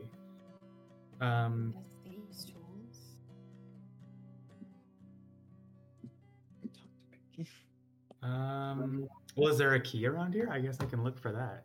Yeah, definitely do an investigation check. Gladly. 14. 14 is pretty good. As you look around trying to find a key, you find what looks to be a broken nightstand. Not too far away, kind of hidden back behind. So I imagine the bed frame's been crushed in, and this is kind of slid behind, so that way most people wouldn't see it. Inside a broken dresser, not too like nightstand right next to it. You find amongst the rubble what looks to be a rusted key. Nice. Yeah, I'm gonna unlock this bad boy. Slip that key in, you turn it, and it opens up. And what you find inside looks to be a slip of paper and a similar wedding band to what Opal found. I don't know if she really showed it to anyone, but this one looked... She left it on the nightstand. She left it on the nightstand, so it was probably pointed out to you. This one, though, doesn't seem to be a male ring. This seems to be more of a female, as there is a set stone into it. It looks to be some sort of...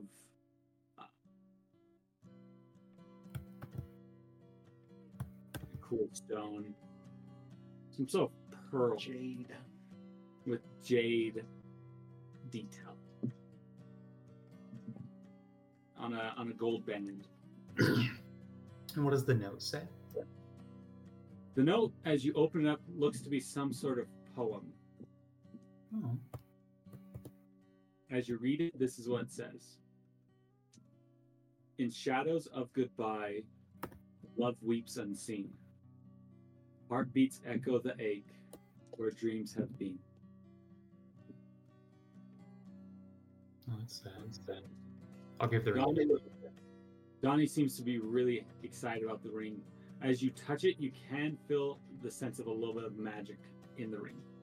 Oh. It seems that Donnie has starting to get the ability to almost detect magic not too far away from him. Maybe that's it has to do with looking for the sword that he was eating on when he found him or something along those lines. Maybe. He wants it so bad. Well,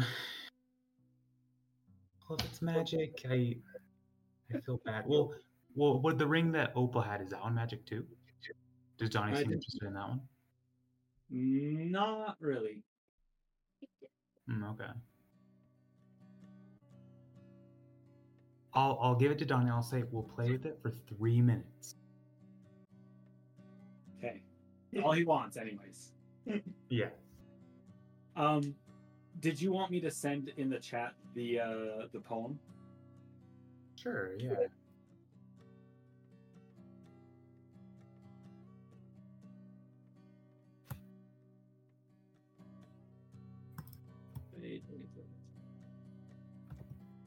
I'm going to put it in maybe resources. It's probably not that Discord.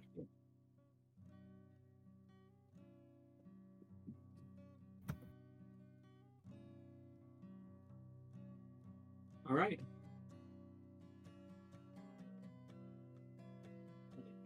After it's been about 3 minutes, Don, like you go to take the ring away from Donnie, and he does not seem happy about it. You trying to take his ring?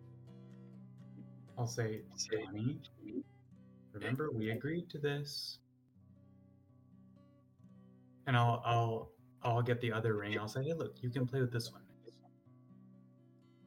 As you switch, as he goes for that one, and he realizes it's not as hasty, he kind of goes, I'll say, I'm so sorry, but look, that's just how things are. You can't expect to just hoard magic items. You're not a dragon, and I am the dragon, so. It's time you just play with this ring now. Make a persuasion check. I think that was pretty persuasive. Or animal handling. I will allow animal handling check. Let's see which one is better. What? Animal handling is better, so I'll do that. Figured. 15. With a 15, it seems that it's high enough that you're able to coax him to relinquish this ring. You feel that with more focus and a little bit more time, you can start training Donnie a little bit more. Mm-hmm. Seems like this was a good step in the right direction to keep him from, eventually wanting to eat you. that is a good thing to, a good milestone to hit. Yeah, he's it's not like he's there yet, but you feel like you're working on him. We're working on him. Anyway, that's all I had for you at this moment. At some point, I will probably try to find a kitchen. Yeah. Of the rooms that have been explored, there hasn't been a kitchen found. The only place that's left is back towards the back of the house, then past the stairs. Would you like to explore that way?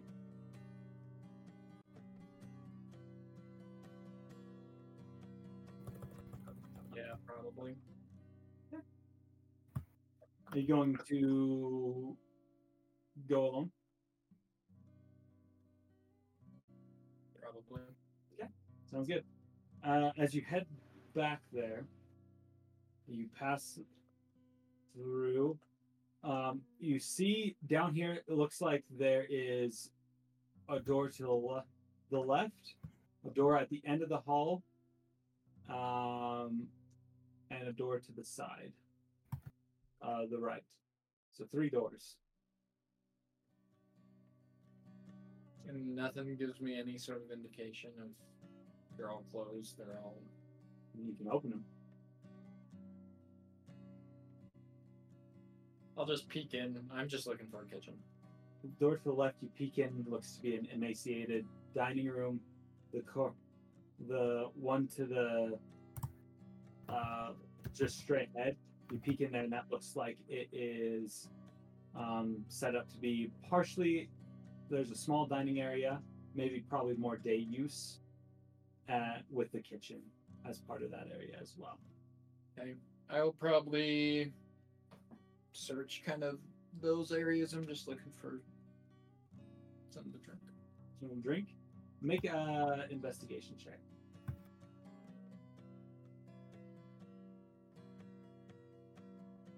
That's going to be 5. 5. You don't find anything in here, but what does catch your eye is in the kitchen, you find another door that as you open it, you crack it open, you can see what looks to be stairs leading down, maybe to a cellar of some sort. It's pitch dark in there.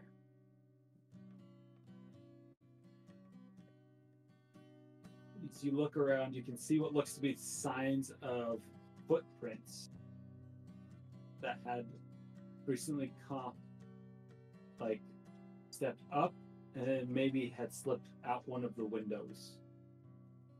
Oh. Okay. Okay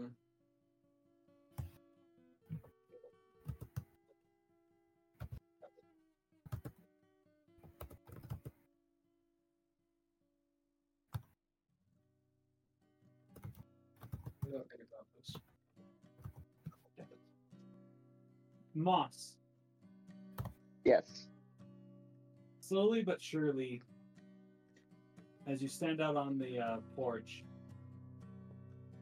you hear a quiet song start. What languages do you know? I know 2 of them, but you know Gnomish and just Common, that's it? Yeah, Gnomish Common.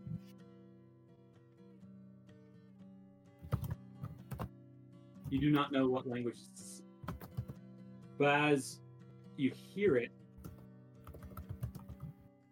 and with the time kind of passing by,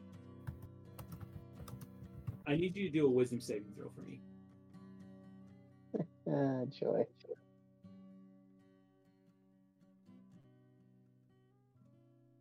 Seven. You succeed as you feel your mind almost being clouded, and then you're able to shake it off. I'm kind of expecting this to happen. It seems that whatever these trees are trying to do, they're trying to charm you, and it has failed. Yeah, at the point that they finally attempted to charm me. I was curious how long it was going to take them. Moss is just going to shake his head up and down. like acknowledging their attempt, and then walk back inside to head over to everybody else.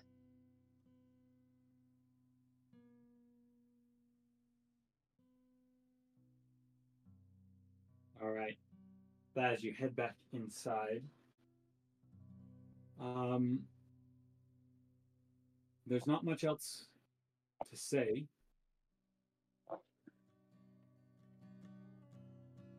Are you all planning on, after this rest, that you basically all kind of gather back up in a semblance of some sort after this kind of short rest to kind of make your plan going forward?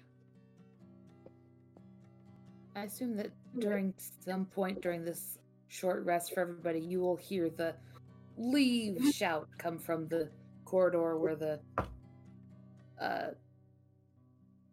what is called? The wardrobe is. The wardrobe? Yeah, she will not enter the trapdoor, but she's playing around with it, so.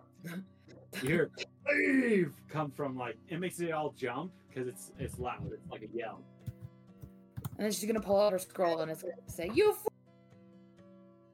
and she's just going to kind of alternate. Leave! You fool! Leave! You fool! That's what we like to see. Anyways, sorry. She just really wants to see what's down the trap door, but no one's ready to go with her, so.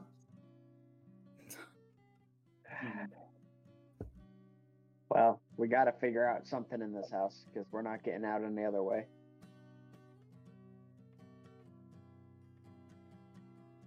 I'm ready if we want to go. I mean, didn't we have a job to do?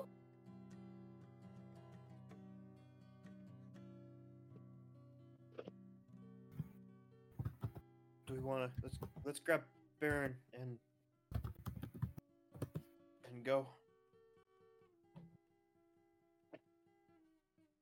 All right.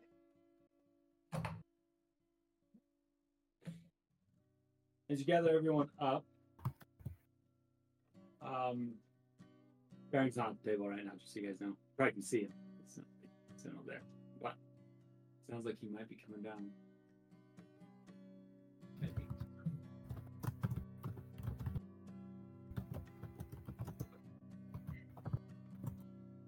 All right. They just all kind of everyone's gathered back up together, just so you know. They went to grab you, Baron. Okay. Okay.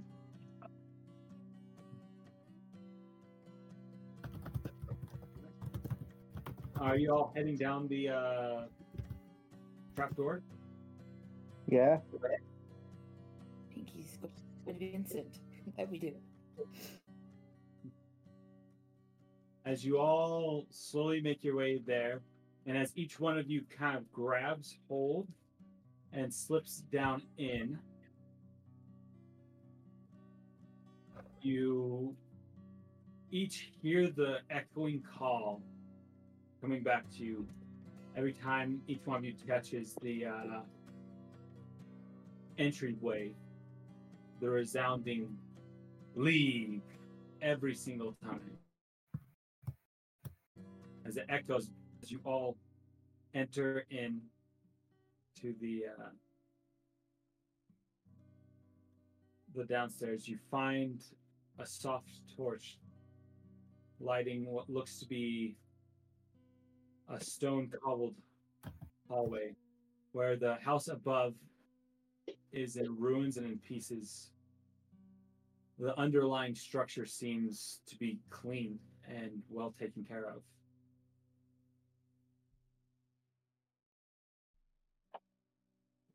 Whatever has been down here has been down here for a long time.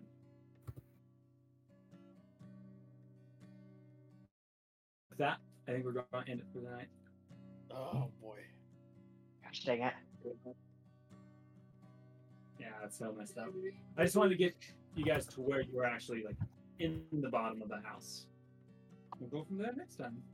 Worked me. Yeah, that was really bad, Alia, that you died. That Oh, it's not my fault. You rolled a nat 20. Like, yeah. Like, oh crap! You're supposed to take like one big hit. Say goodbye. All right, everyone. See you later. Dungeon. Bye. Dungeon.